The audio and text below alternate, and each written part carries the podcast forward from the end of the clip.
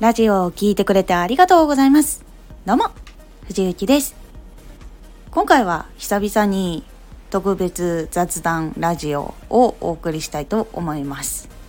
こういうラジオを撮るときはですね、ちょっと特殊な場所に移動していることが実は多いです。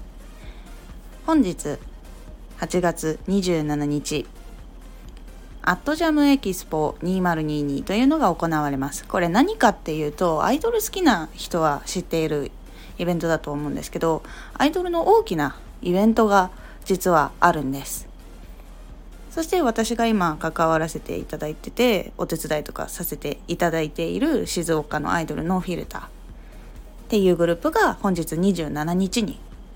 オープニングアクトで出演をいたします。そして実はその翌日28日に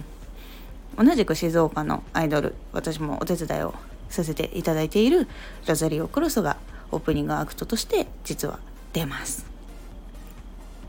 そして私はその27日のお手伝いのあれで現在横浜の方に来ております。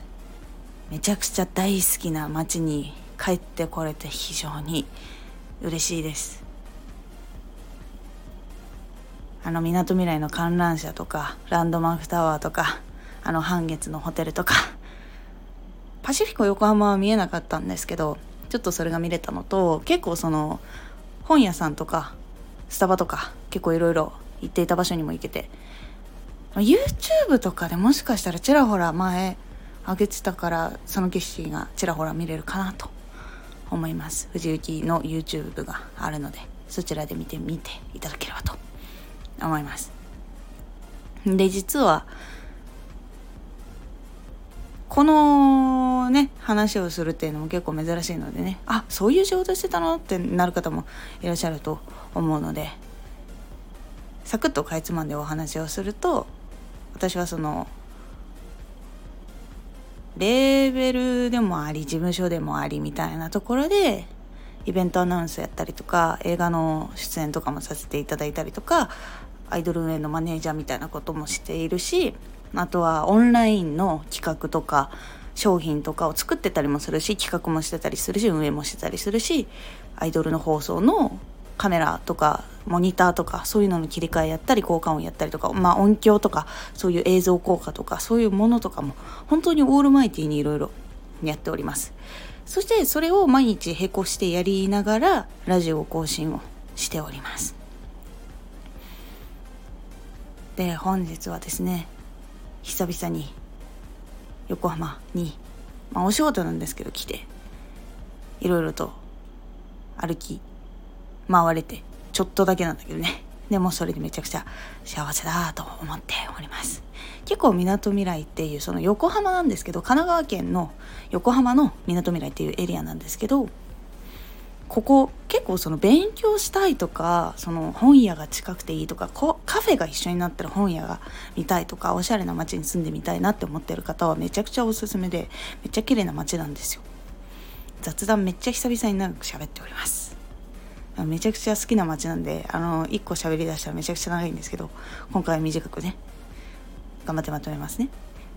結構その私はその景色がやっぱり綺麗なのと街並みも綺麗なんでやっぱりカフェ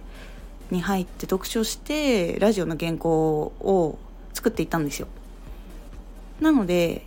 まあ、今回はそういう時間がないのでカフェとかそういうところには寄れないんですけどその行っていたカフェとかチラチラ見ながらそう思っております。なのでもしもその横浜とかに、まあ、引っ越さなくてももしその数日間旅行で来ることがあったら中華街とか横浜とかもいいんですけどみなとみらいのぜひおしゃれなカフェとか普通にスタバとかあるんでご心配なくそういう特殊なカフェがあるとかじゃなくて本当にスタバとかが入ってたりとかタリス入ってたりとかしてで一緒に本屋がついてるところもあったり本が読めるような本屋さんっていうのもあったりとか結構その面白いでおしゃんなところがあったりするので結構その情報を練ったり企画練ったり新しいアイデア練るにはすごくいい街なので是非皆さん行ってみてください。ということで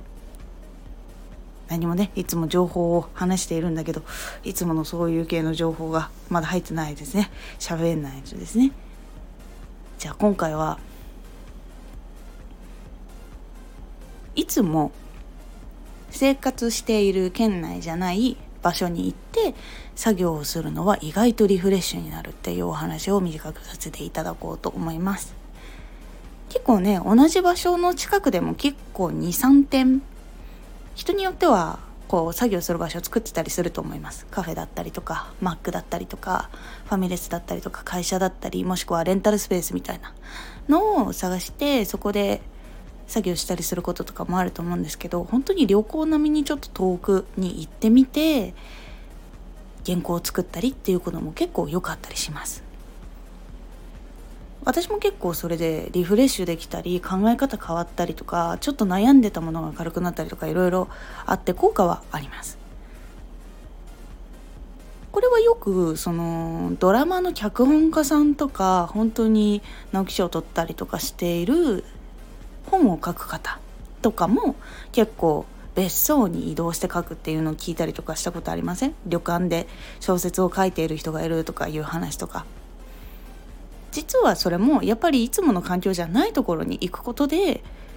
自分をうまく追い込めたりとかあとは新しいアイデアが出てきやすかったりとかそして自分が集中しやすかったりっていうのがあっていい効果があったりするので是非可能な方はちょっといつもの生活圏では見られないようなところに行ってそれを体験しながらやってみるっていうのもいいかなと思います。新しいものをね自分で吸収できることとかもあったりするのでおすすめです。このラジオ更新されてる頃にはちょっとドタバタしてまた次の現場に戻る時だと思いますが皆様も今日もゆっくりとお過ごしください。では10時のラジオでお会いしましょう。